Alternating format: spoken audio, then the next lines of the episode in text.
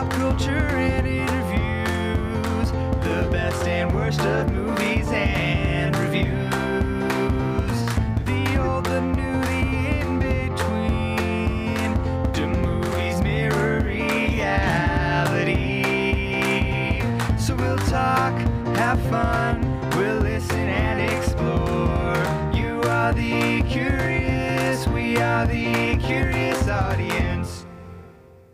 Hello, welcome back to the second season of The Curious Audience. I am your host, Luke Ryan, and with me, as always, is my beautiful wife, Maretta Ryan. Hi. And we are so excited to bring you a second season of The Curious Audience, talking to some amazing people to tell their stories and connecting it back to those movies that we love. And to kick it off this week, wow, we have been dying to see this movie theater production Show. Let's just call it a show. Yeah. Disney Plus has dropped the theater production of Hamilton on July 4th weekend and this is something that we have been earmarked to see when it came to Australia in 2020, but then the Rona happened. The Rona. The Oh, Rona. And that got cancelled. So the news that this was going to be a live show that was then produced by Disney Plus just blew our minds. So today's episode, we are going to be reviewing, talking about the show of Hamilton. And then later after that, Maretta has a special surprise to us. Yes. Um, I am speaking with a brilliant and creative and funny friend of mine, um, Kai Johnston Anderson. Um, oh, man, we go back. I think we have known each other uh, over 10 years. We actually met um, in a, a local theater production, and um, it's just a great interview. We are going to have a ton of fun. It's always interesting to talk to someone from a theatre background to find out what goes on behind the scenes. And Well, you're married to one. yes, I've heard many a theatre story, but it's good to hear other people's experiences too. Yeah, other people are in theater too. so we, before we get to that amazing interview, let's break down Hamilton for you. Now, if you know nothing about Hamilton, you were in the place I was in two days ago. Uh, the only thing I knew about Hamilton was that it was written by the amazingly talented Lin Manuel Miranda, who wrote the music and songs for Moana. If you've got a kid under five, you are very familiar with that. And um, all of everything that I knew about this show was based on an episode of the Graham Norton show, which I caught. It was probably a couple of years ago now when he was promoting Mary Poppins Returns. And on that show, um, Graham Norton, as he always does, gives his guests the opportunity to really shine and show off their talents. So, so you're at the right place where I am. Let's have a listen to that clip. Can I poke you with a stick and you can do a little tiny bit? I, I could try. Oh, go on, yeah. go on. I have to stand. Can I Oh, stand? stand, yeah, yeah. I don't remember if I'm sitting. Okay, stand, stand, stand.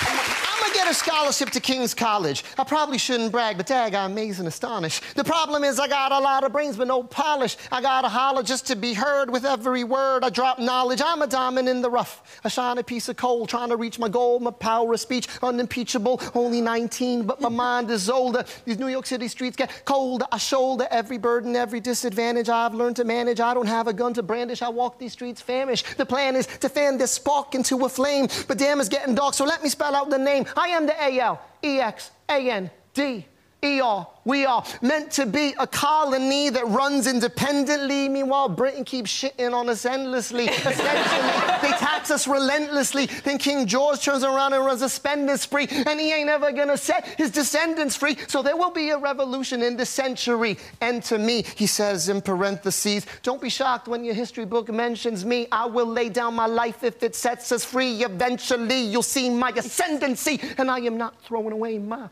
shot. It's something like that. Oh. So, Miranda, what did you know about Hamilton before we actually saw it? Um, okay, so like historically speaking, I knew that he was one of the founding fathers. He's on the American ten dollar bill. Um, but as for his story, um, I mean, being Canadian, it's not like I'm, you know, well versed in American history. I, I know the basics, but um, yeah, I didn't didn't know a heck of a lot. So, you didn't know what to expect from this theatre production? No, no. I mean, like I'd heard snippets, um, you know, when they were when they were advertising, so I knew that it was um, about a guy who had been uh, born in the Caribbean, I believe, and um, sent to America to kind of you know make his mark and get an education. And he somehow rose through the ranks to be one of America's founding fathers. But like you know, details? Oh no, I had no idea. So we watched this production on Disney Plus over the weekend. We watched um, the first half on our own, and then we had the intermission, and then the second half we had with our little three-year-old uh, doing some coloring while we were watching it, and the music was so intoxicating that he started singing it himself, especially like the ballad songs. You could see him trying to kind of mime and mimic the um, long notes, and he was using his hands to kind of clap on his knees. So I found that, you know, the music for us was just intoxicating and amazing. But then the fact that a little three year old who had no idea what was going on in the story could get caught up in what was going on was pretty amazing as well. Oh yeah, I mean, you know, regardless of your your age, the music was just electrifying. It was it was really exciting, and um, you know, you you you felt an energy by watching it. Um, and actually, just as a silly little side note, um, during his bath that night, our little three year old attempted to sing um, "My Shot." it took a minute for us to figure out what what exactly he was singing, but yeah, it came. the only The only clear part of it, I think, was "My Shot." Yes.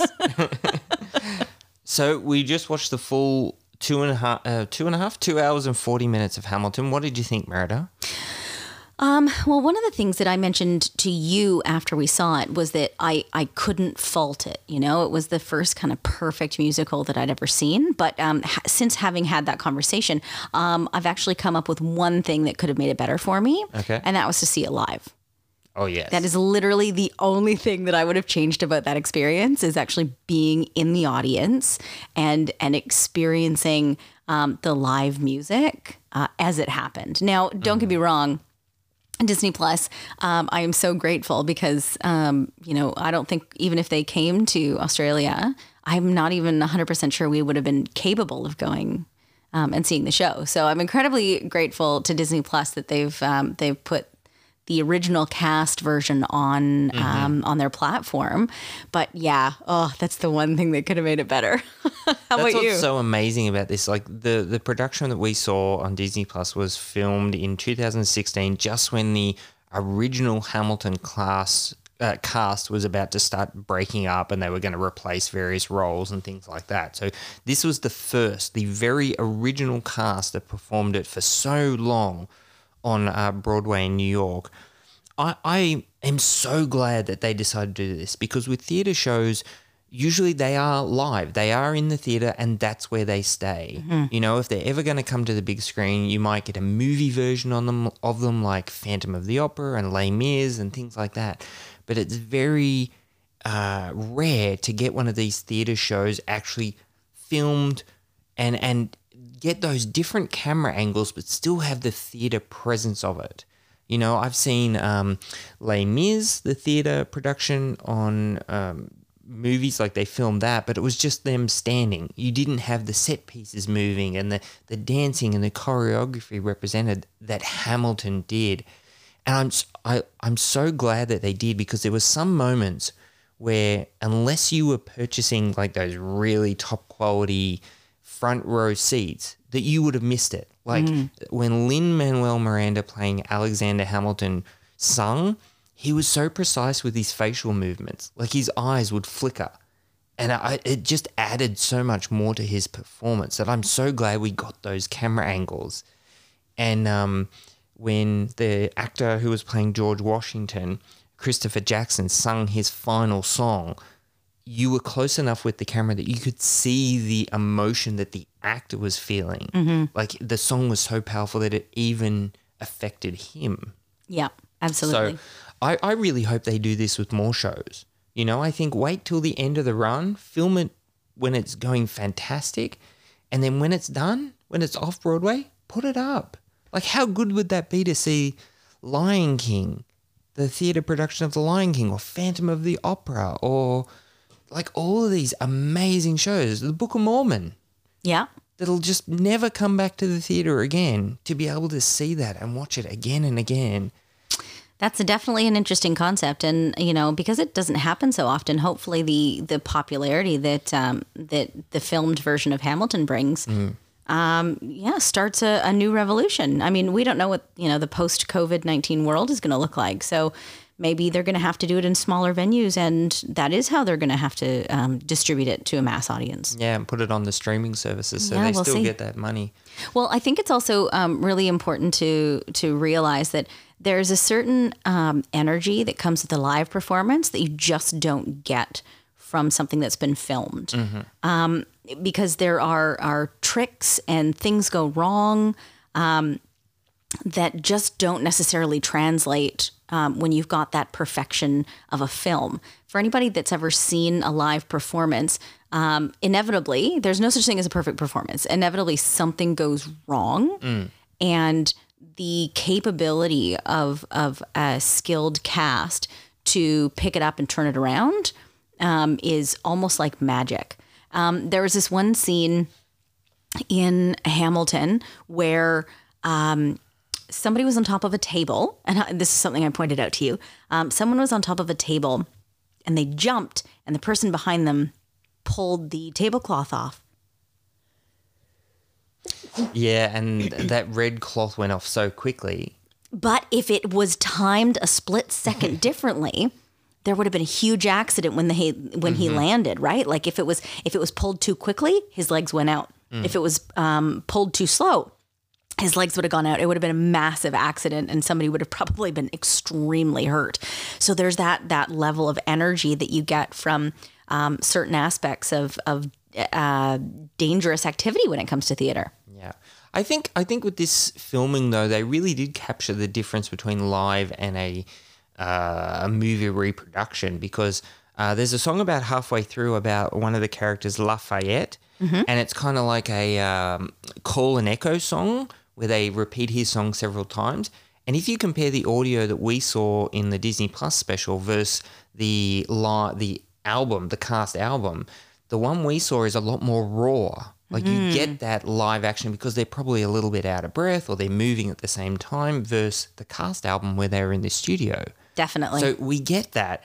And I mean, if you're not a theatre person, I would really recommend you see Hamilton because, you know, you talk about musicals and things like that, and people roll their eyes and think, oh, you know, I don't need people singing lines when they could speak them. But the diversity in music in Hamilton is so refreshing. You know, we have rap, we have hip hop, we have pop, we have reggae. They did reggae at one point. And the music is so detailed and intrinsic that you constantly have this deja vu effect where you think, did they just sample a Beyonce song? Did they just sample Bob Marley? Like it, it, it has undertone notes that really call back to songs you know. And because it has this variety in genres, you never get sick of it. Like uh, when we first started watching, they did, I think there was maybe two or three kind of hip hop rap show rap uh, songs to start off with, and at that point, I'm like, oh no, like I'm this is going to be hard to follow if they keep doing this. And I think it was the next song was a pop song, and suddenly I was like, oh great, like this is going to be different. I can really pick up what they're putting down. Yeah, there's a lot of variety. Um, and I think what makes Hamilton unique to all the other musicals that I've ever seen has been that it, it's a musical all the way through. Like even even the lines of dialogue that aren't part of an official song are still kind of um, they're still they're still in verse and in kind of like a speak sing. Um, so it's it's not your standard musical where you'll it'll basically be a play with a, a, a musical interlude and then more play, musical interlude. It's a theatrical musical performance in its entirety, and it's it's truly incredible. and and quite an amazing cast, like a very multicultural class cast. And I've got to pick out a few names who were just so phenomenal. Like obviously Lin Manuel Miranda was amazing as Alexander Hamilton, but then another standout was Leslie Odom Jr., who Yeah. played kind of the the um, yin to the yang of Lin Manuel's character, and he was just amazing. The amount of power and control he had in his voice, and uh, the dance routines that he was part of. But then the female cast as well. There was. Uh, I can't pronounce her middle name, so I'm just going to say her first and last name. But it was Jasmine Jones, who played one of the the main female um, actors. She played played Oh, I'm Peggy. Are you talking I am getting it really wrong. I meant it's um, Renee Goldsberry. He's the one I meant to talk about. Yeah, she played the oldest of the sisters of the three um, Schuyler. Schuyler sisters, and her control was amazing as well. Oh Like, yeah, it was just- mind oh. blowing. just I- I'm so in awe of people who have that powerful voice, and um, yeah, she was just amazing. And she made it look effortless. Hmm, Who was the standout for you, Maretta? Ooh, there's a few. Um, I I'm a little bit happy on um, David Diggs. Mm-hmm. I yeah. Um, but look, if I'm being honest, I love me some Jonathan Groff. He was amazing as King George, and he was so in the moment. Did you see like spit came out of his mouth Oh, yeah. sometimes, and like yeah, and and he didn't blink. like King George, he was menacing and almost almost a little bit deranged in his speech, but hilarious at the same time. Oh, for Like, sure. so funny. Yeah, absolutely. Um, uh, Phillipa Soo, who ended up playing one of the other um, female leads, so she played Eliza. Um, yeah, another spectacular voice. And um, I, I loved that there were so many powerful female characters, um, particularly when you know you're you're talking about a a time in history where women were semi second class citizens. Yeah. Yeah. So um, amazing cast. Absolutely. I could not fault it. You know, sometimes when um, when Luke and I watch a movie or a TV show or whatever, we have a discussion about, you know, uh, if if you could replace a character, who would who would you? Oh, not a chance. If if yeah, if I was to replace any of those characters, it would have significantly dipped in quality. well, yeah. I mean, in the first part, I was thinking who was my favorite voice, and I came upon a, an actor. I'm not going to mention who because within the space of 20 minutes, that actor was replaced by another one and another one, and the different songs showcased the different people at different times. But the the whole first act was a really um, album of contrast. We got all the different music genres. We got to meet all the characters. We had some really serious moments and some some humor and things like that. But that second act, wow, like it was just emotional and powerful and phenomenal. Very moving. Especially the choreograph. I've got to mention the stage and when we were watching this, Maretta got a bit giggly when they started wheeling around various stage pieces and things like that. But the Hold way on, you make you make you make me sound like a weirdo. I love it when theater nerd. Yes, I'm a theater nerd because I love watching large set pieces get moved around because it takes such intense coordination and and uh, this incredible care to do it properly and in the appropriate time. So I wasn't just giggling because set pieces were being moved around. It was more like an appreciation for the um, the incredible amount of work that actually goes into it. But what about the stage? You know, in that center stage, they had one circle, and then I think they had either one or two rotating circles that Yeah. they would activate at various points. And the the actor that was singing was either dead center, and they would move people around on these spinning parts, or sometimes they were on the spinning part. And I thought, okay, that person's singing, moving, and making sure they're staying oriented to the audience while they're spinning around on this thing. And I mean, the way they used that stage when they had the gun duels, because, mm. you know, this is the time where when you had an argument with somebody, it was, you know, 10 paces and shoot. We had several of those instances in this theatre production. And they would always have one of the dancers holding, almost holding the bullet. Yep. So you could track where the bullet was and it would freeze at different points so the the character could tell you what they were thinking and things like that. And then the dancers that they had uh, moving around that bullet was just amazing. It was and mesmerizing, wasn't it? It really was. Yeah, it's something that I had never seen before done, and just captivating. Well, and um, something that I also also should mention in a lot of theater performances. I mean, probably not Broadway because I, I don't know. I've never acted on Broadway, but um, oftentimes, you know, if you've got really specific choreography, like you would in in a musical, because there's dances that occur, um, there would be subtle stage tape. Um, that's that's A actually little X or something. uh, yeah to to yeah to mark your um yeah to mark your spot uh, where you need to land. But with the moving pieces of that stage you couldn't actually have that. You know you had to just be at the right place at the right time. So, Maretta, your favorite theatre production up until this film was The Phantom of the Opera. yes How does this compare? Oh my god. See, I, I kind of I kind of I categorize them differently because we've got, you know, like classical theater musical, which is Phantom, and then we've got modern um revolutionary theater like Hamilton. So I'm not, oh, I'm not 100% sure. I think I'm sorry, I can't answer this. I my one's always been Les Mis, Yeah. um, but I've never seen a really quality professional live show. Okay. I've I've seen a community production. I've seen a uh, like a professional live one twice, but it didn't. It wasn't really that good. Didn't I, land? I, I rated the community one better, but that could be because it was the first time I saw it. Okay. You know, so it was new and fresh. This was really amazing. Like I'd put it up there. And I, I'm definitely going to be watching this again. oh heck yeah, absolutely. Going out and purchasing the soundtrack. I think I'll be knowing that off by heart. soon. you're gonna be you're gonna be rapping to our to our young son. hey, if I can teach him how to do the one shot, I think I'll be doing pretty good. My shot, yeah. yeah that's it. Oh my goodness. So, um, just thinking back on the soundtrack, do you have a, a favorite song or one that stood out to you in particular?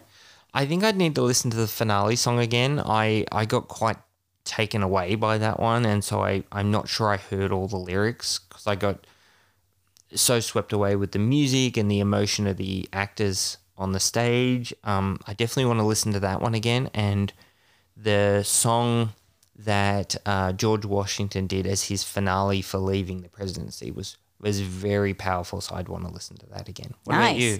Oh man, how how much time have we got? um, okay, so uh, well, look, I'm I'm my shot is obviously a classic. Mm-hmm. Um, so most people, if if they've even heard of Hamilton, they'll at least know about my shot. Um, so I'm going to put that aside. Um, there's a song that's done by the. It's actually literally called the Schuyler Sisters, um, and it's our introduction to the three of them, and it's quite a uh, a powerful song because the um, the riff is that they're looking for a mind at work when it comes to a man, um, which is nice. Um, I absolutely adore Jonathan Groff, and when he sings uh, "You'll Be Back," Yep. because he's just he's just such a prick. He's the character. The character is just such a prick, and he plays it to perfection. And that rhythm he does, like it, I can't do it now, but it was like a la la la sort of rhythm, but Yeah. it was more obnoxious and British. Oh, for sure. And it was it was really interesting. Yeah, it was it was done so brilliantly. Um, I absolutely adored "What Did I Miss." Um, that's David Diggs when he plays Lafayette. Mm-hmm. Yep, that was good. Um, he does a great accent, and I don't know what it is about men with accents, but anyways, maybe it's just David Diggs. and we've got to say those characters. I mean, David Diggs, Anthony Ramos, um, oh, love him too. and some of the girls uh, who I cannot pronounce their names, but they played multiple characters. yes, Like we had them play one character in the first act and then a second character. And the way the costumes were done and the hair and things like that, like I don't think Maretta picked up on one of them until a couple of moments after that person appeared. And she's like which like, one? Maria? Um, Anthony Ramos, who played. um, I knew who it was instantly. Oh, oh no, it was, stop it was the one who played um, Peggy Schuyler. Yes, yes. That that Yes. one I was surprised at. Anthony Ramos. You kidding? He's a beautiful man. Of course I noticed him. His hair different. It was it was flowing. yeah, but his face was still there. Anyways, um, but then there was also these brilliant rap battles um, that were just like mind blowing and so clever. And then yeah, the last song, I basically liked the entire thing. There isn't a song that I can actually refer to and go, yeah, Yep. Well, I think judging from our comments, you know that we loved Hamilton and we would recommend that to you. So it is now available on Disney Plus, and I would recommend definitely checking that out and having a listen to the soundtrack too, which I will be doing from now until eternity. absolutely. Oh, that sounds great. well, we're going to take a quick break and then we'll be back. Maretta will be having an interview with um, Kai talking all things theatre, production, and design. So stay tuned.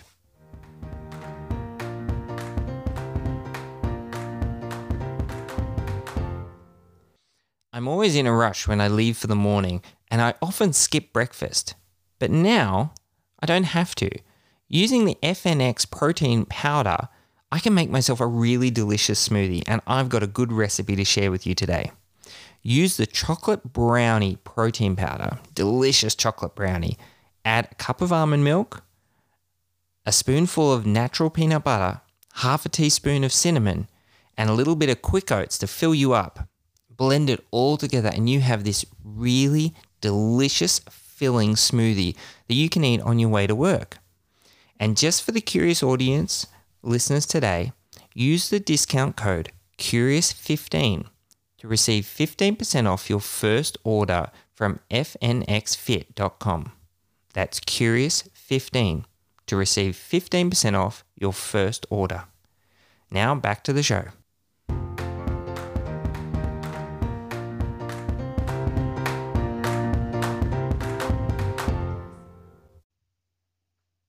Hey, Kai, thanks for joining me. Oh, it's a pleasure, Maretta. It's been too long.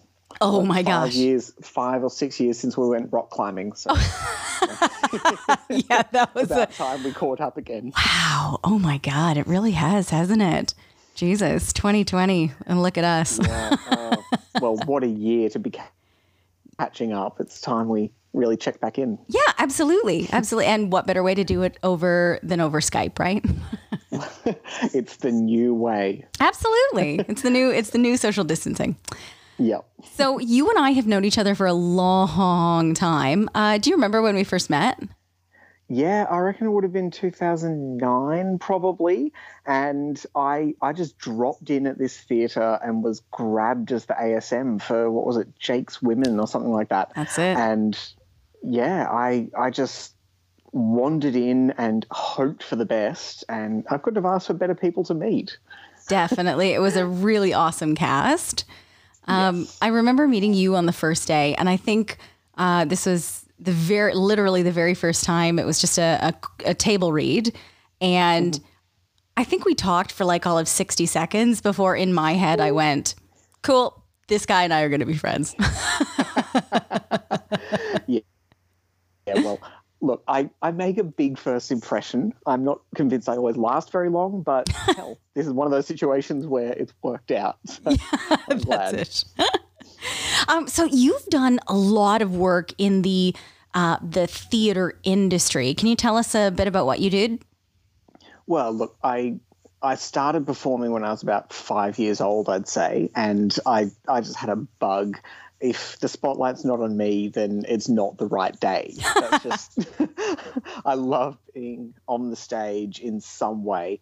Um, it's karaoke when I can't do anything else. But um, look, I obviously did the um, stage managing, all sorts of backstage roles at community theatre. That's where we met Yep. um, a few performances. There was um, Cloud Street. I got to to play the the well, essentially the lead Fish Lamb in Cloud Street at the same theatre. Um, And that's like a I've quintessential. Aussie oh, play, right? yeah, it it's surprising. It I wouldn't say everyone knows it, but if you know it, it's a really important piece. It's very iconically Australian, and it was a real privilege to get that role.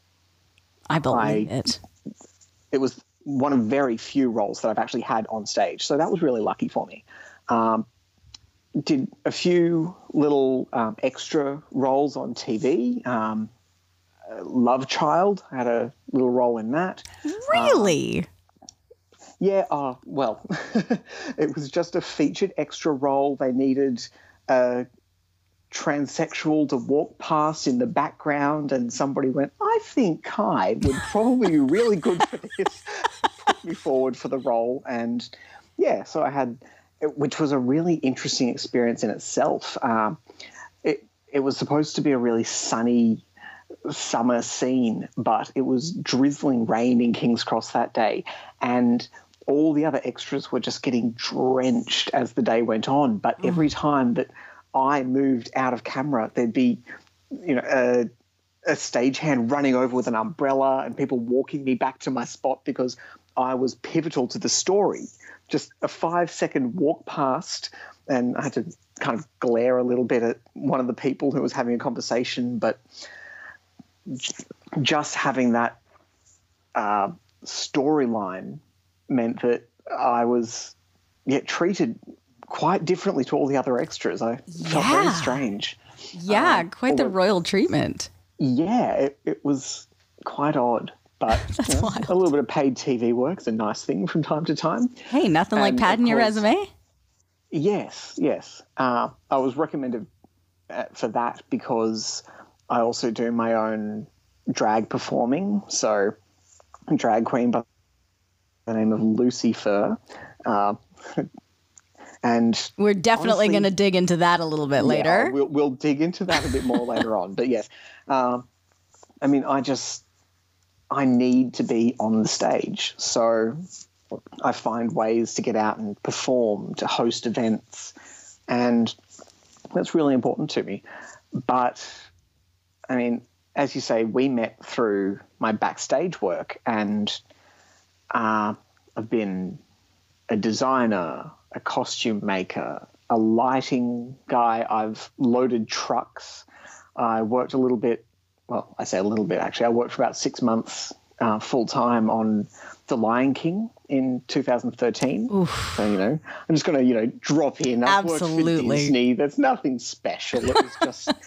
Part of my work experience during my TAFE course. So, you know, why is that important? Yeah. Um, name dropping is just a bit of fun there Absolutely.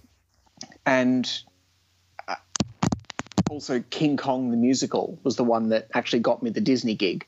I I got to be um, again just sewing costumes and real grunt work, but you know when it's when it's Broadway grunt work, you don't mind sewing. Uh, sewing press studs and velcro for a couple of weeks because it's broadway velcro it's broadway press studs and it feels a bit special so, did you work on uh, which costumes did you work on that we would be familiar with? Like, what characters wore your costumes? Um, well, when it came to The Lion King, is the one people will know. And I was, I called myself a hyena wrangler. Um, it was there was a dedicated team of three people for six months making the the hyena costumes, and I was one of those people. We we made, I think there were only ten characters, but we made thirty costumes, and it's a big job when you're doing a play of that magnitude you have redundancy after redundancy. And so, oh, actually, the same, uh, no, not the same year. Here I go. I'm going to be making mistakes all the time. I can't remember my own history. but uh, when I moved from Sydney, where I worked on The Lion King, down to Melbourne, I got a little bit of work for the Australian Ballet. Uh, they were doing their new production of Sleeping Beauty at the time.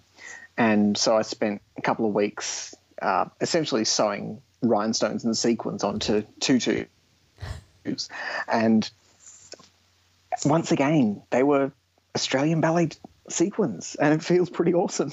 So that was a, a real experience. And I'm not going to lie, it feels nice when they say, oh, the, the dress rehearsal is tomorrow at four o'clock, so just come by the stage door and you can watch that.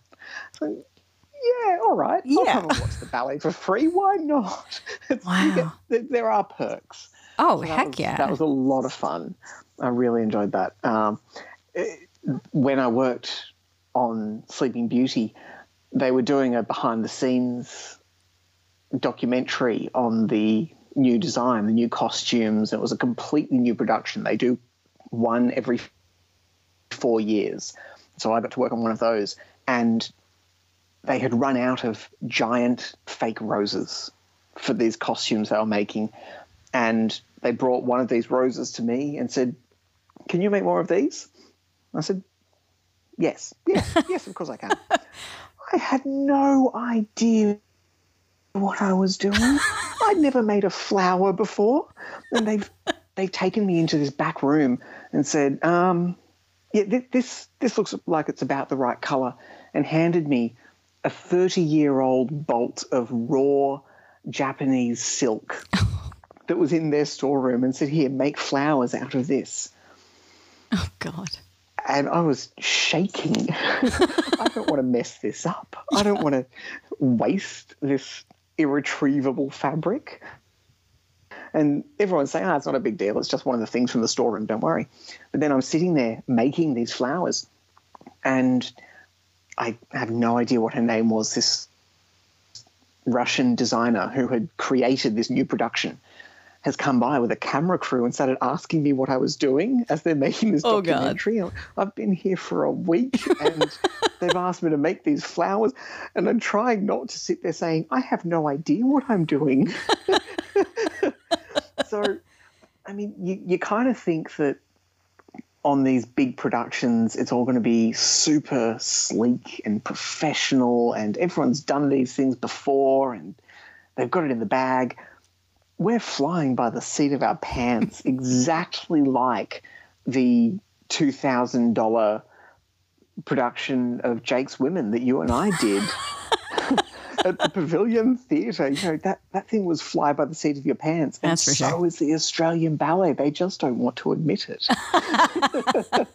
So basically, you'd never know it to sit in the audience and look, but behind the scenes, it's a little bit chaotic. It's a real grab bag of whatever we can cobble together for a lot of it.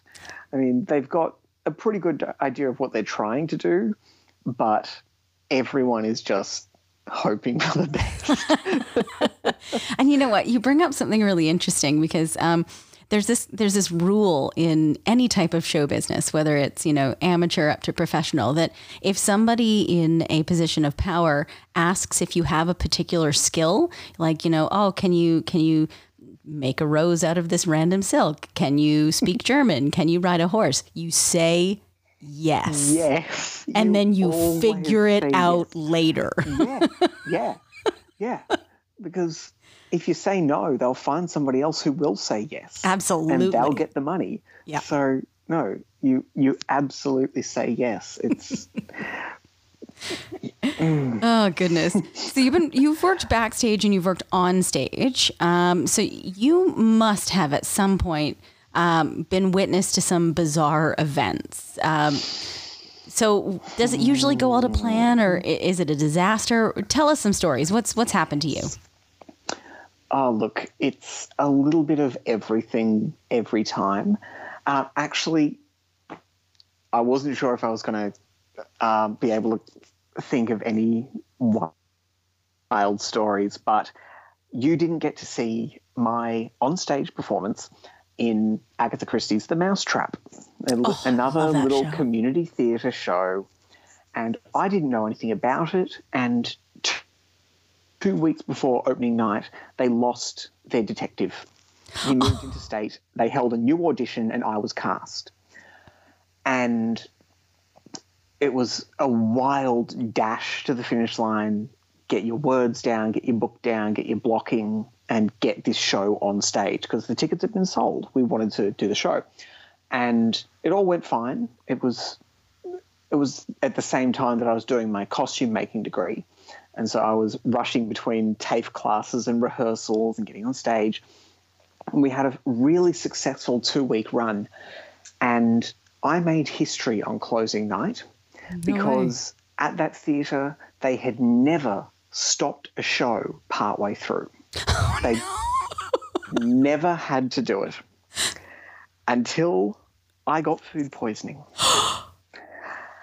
and oh. I like we had two shows on that day. We did the matinee, it was fine. We all had dinner together. We were all excited. Final show of the entire run, the Saturday night show. Oh no. And during the interval, we'd made it through Act One. And in the interval, I'm thinking, oh, I'm not sure I feel too well, but I'll be fine. I'll be fine. And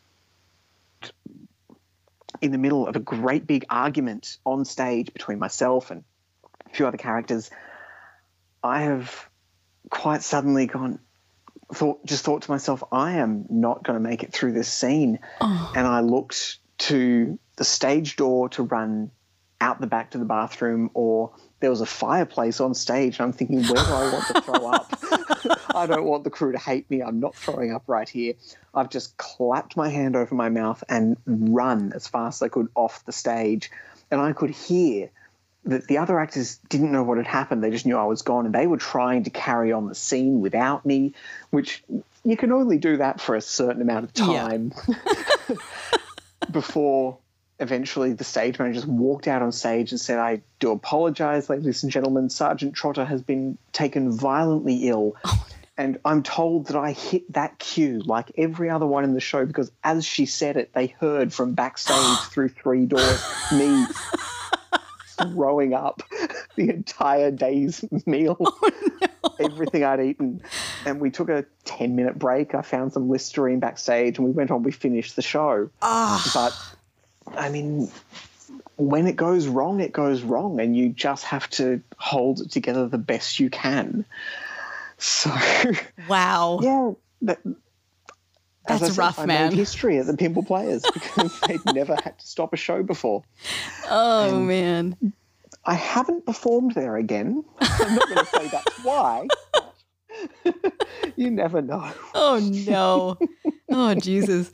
Well, I've I've never been I've never been um, been that violently ill, but in college, um, I was I was doing some behind the scenes stuff, just some stagehand stuff um, for their production of Mother Courage, and there was this one scene where um, uh, one of the other stagehands and I, we had to go underneath the stage and using a crank, we had to, like a kind of a crank pulley system, we had to raise a flagpole with, with the flag attached um, Right. up through the stage floor. And I can't even remember what what number performance this was, but we were cranking it up and all of a sudden the crank breaks and the oh. and the the flag slams through the door and crashes like metal pole hmm. on concrete and you hear it throughout the entire theater. Oh. And we hear everybody going because the flag was up and then it was down. And then out of desperation this girl and I we manually fed it through fed it through the hole. But we weren't stable at all because we were holding on to the bottom bit the flag is top oh, heavy so this stupid ass flag is just flying back and forth back and yeah. forth. And and this is ah. not a this is not a humorous scene, but we could hear the audience laughing, and we're just like, oh my god, we're gonna get fired. the thing is, you see it in shows. It's a to me, my favorite moments of theatre are the ones that go wrong because when hmm. everything's smooth, you've still got that bit of a rush from being in the show. You've got the audience there and you have to make it work. But when something goes wrong, the adrenaline is just a fantastic thing. It's why I love live theatre over film or television oh, it's it's that exciting thing. I've seen big productions just when I was in the audience. Mary Poppins, they're sliding up the banister. They stopped halfway up and they all just had to jump off the banister and run up the stairs because the, the mechanism broke down. And I was just imagining what those people were going through backstage and I was feeling that thrill with them. And I love that. I love that about the theatre. Um, yeah, it's it's electric. actually I, I mentioned before that I I do my drag performing, and a lot of that is emceeing events and hosting things. So for I mean, just to drop in another skill for the pole dancing school that I go to. uh, Oh, you were just racking up your of resume, man. I know. I've got a little bit of everything to me, and it's wonderful. Um, the, they have a um, the pole room has a competition they run every year called Shine, and it was the very first year that they they ran it in this great big theatre, about 350 people, I think, in the audience, and we'd had a great night. And then it came to we need to announce all of the winners for the different categories, and I've said, right, it's time to announce the winners. And I'm just seeing these people in the wings waving their arms while they're going, no, no, kill time, kill time. Oh, no. I've just done three hours of killing time and they weren't ready for me. So I've padded things out. I've called people out for photos and killed the time. And then they, they brought out um, the envelopes and said, okay, so here we are, announced the, the winners for the first category. And I said, and the runner up is X person, so whoever it was. And there's someone in the wings going, no, no. They'd written down the names backwards. Oh my so I've announced God. the winner as the runner up. Oh, it's like uh, the Oscars. I'm so sorry, that's not correct. That's not you, Jake. Oh. Stay here with me. It was Jenny. Stay here with me, Jenny. And I announced the runner up, and that person was actually the winner. So she got to step up, which was, Oh. and we, we covered and we went, oh, we had our Miss World moment. Oh dear. and, and then went on to the next category. And they'd done the same thing again oh my God. and written them backwards. And these this comedy of errors as I'm there trying to cover and not make people look like a fool and going, I'm going to be the one that everybody thinks oh, yeah. because there I am speaking to the crowd and yeah, Damn it. Those are heartbreaking moments, but they did ask me back to MC again, so you know it wasn't the end of the world. Nice. well, look, since since you brought up Lucy Lucifer again, let's dig a little bit more into this. So, so yeah, tell tell us about who Lucy Lucifer is and how she came into existence. Well, lucy Lucifer Lucifer is me in a lot of ways. She is a big part of my own character and identity as a person. And it was through my performing in drag and experimenting with different gender presentations that I came to realize myself as a gender non-binary person and realize that I'm I'm using using the drag performing and the possibilities that it gives me to express my own identity in all these different ways. So, I mean, Lucifer is a little bit bolder, a little bit more bawdy than I than I am usually. I'm more likely to make fun of people around me and give people a hard time when I'm being Lucy, but that's mostly because it's what people expect from a drag queen. So I do live up to the shtick to some extent, but Lucy Lucifer is a perfect opportunity for me to step out on stage, be inappropriate, be silly, and just let loose Nice. in the ways that I, I can't. Because, I mean, I work in a supermarket when I'm not doing theatre stuff, and I've got to be just a little bit careful, just a mm. little bit careful. And so it's nice to have that opportunity to just forget about expectations and just just laugh at myself and that's a really important thing a lot of a lot of performers, drag queens in particular, but a lot of performers take themselves too seriously, in my opinion. I will often say that it's not, not a Lucifer show until something has gone wrong. I my first ever performance in Melbourne, I hit my last big note in a lip sync of um, a song from a chorus line. Um, Tits and ass. it's, it's a great song that the name escapes me. Doesn't matter. Um, I've I've just done this performance where the whole audience has seen my tits and I've been making fun of myself and I hit my final pose and stepped on somebody else's rhinestone. And so my foot just kept going and I went smack down onto my ass. No. I was flat on the stage and it was a matter of spin, sit up, tits out,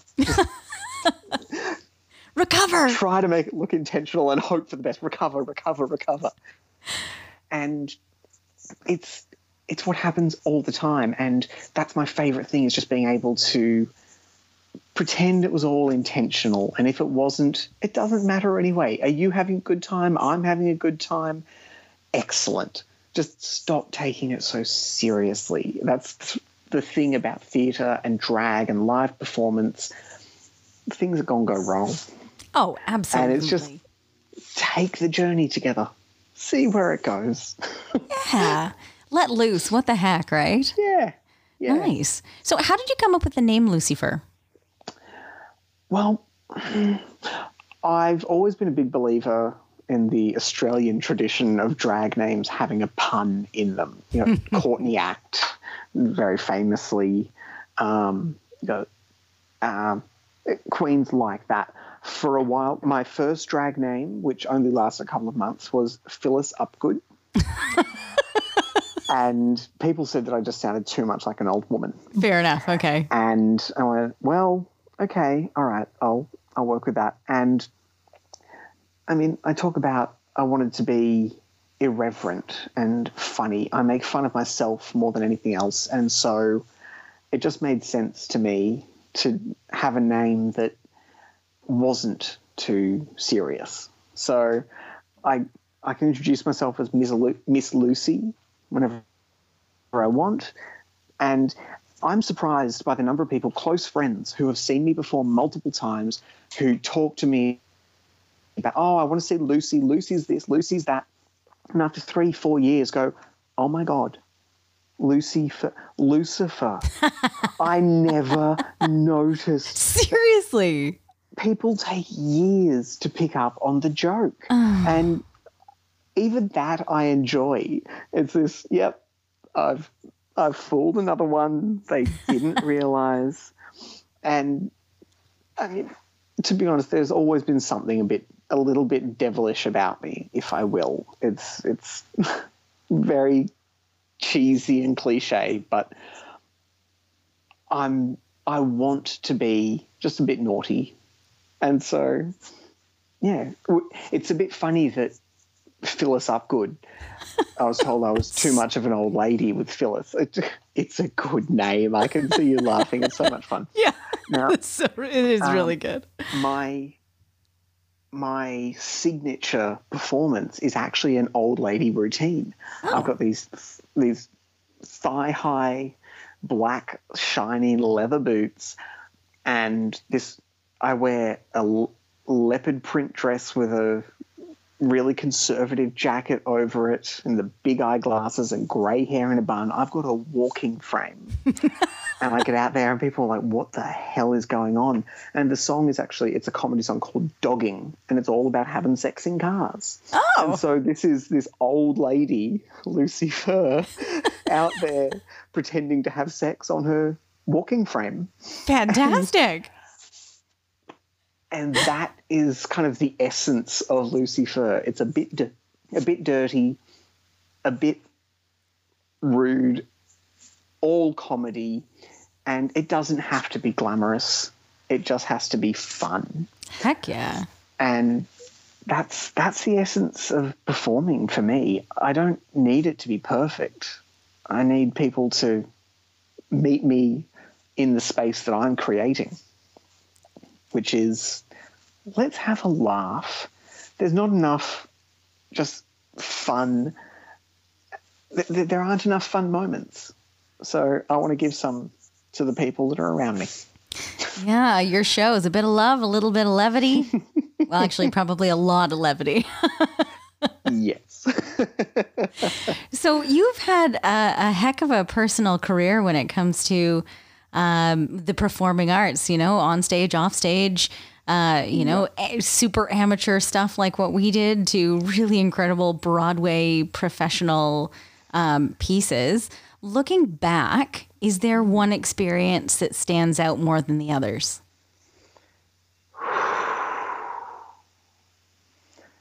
Oh, oh, that's such a big question. uh, and to, to be put on the spot, I, I fall on two two experiences. One is The Lion King because no matter how much I say I, I love all these varied experiences, there is just a special thing about being able to say, I did that.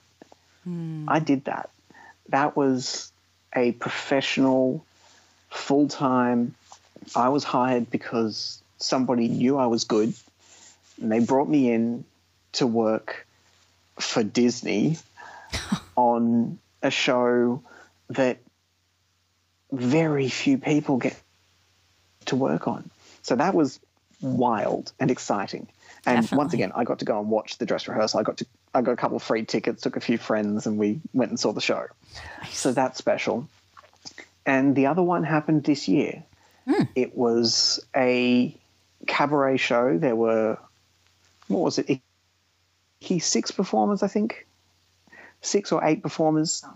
Um, we had a little venue booked here in Melbourne, and it was an anti Valentine's Day show the night before Valentine's. And it was burlesque and drag. And I looked around, the host, she had worked on, at the Commonwealth Games. These were all national and international well known performers. And I happened to meet the person organizing it, and Kitty took a chance on me. She looked at a couple of videos, and everyone did two performances through the night. And I did my, in fact, the old lady performance I was just talking about, and I performed a spoken word poem that I wrote, a comedic ballad called Content Warning Sex Toys. and it's it's a wild ride, I tell you that. Nice. And I did these things, and I got to the end of the night, and I looked back, and I went, I stood on that stage in, well, my underwear and a red fishnet body stocking, and I held my own against these, as I see them, world class performers. These are big name performers who can draw big money in Melbourne, and I genuinely felt like I actually measured up in that situation. So that was the other one that really, really meant something to me because I wasn't hired because somebody knew me. I was hired on my talents and I really felt like I brought my A game. So yeah, there's your there's your two. Those That's are the things that Ooh. really I got goosebumps. really oh man, Kai, making um, talking to you just makes me reminiscent of my my theater days. I haven't done it for a while, so I'm I'm glad we had this opportunity to talk. Um, yes, me too. Kai, Lucy, thank you so much for talking to me today. I really, really, I miss you. Oh, I miss you too, Maretta. Just hearing your voice is bringing back memories. Thank you so much. Aw, thank you. Thanks for listening to The Curious Audience. I'm Maretta Ryan. I'm still Luke Ryan adjacent, and we'll see you next week.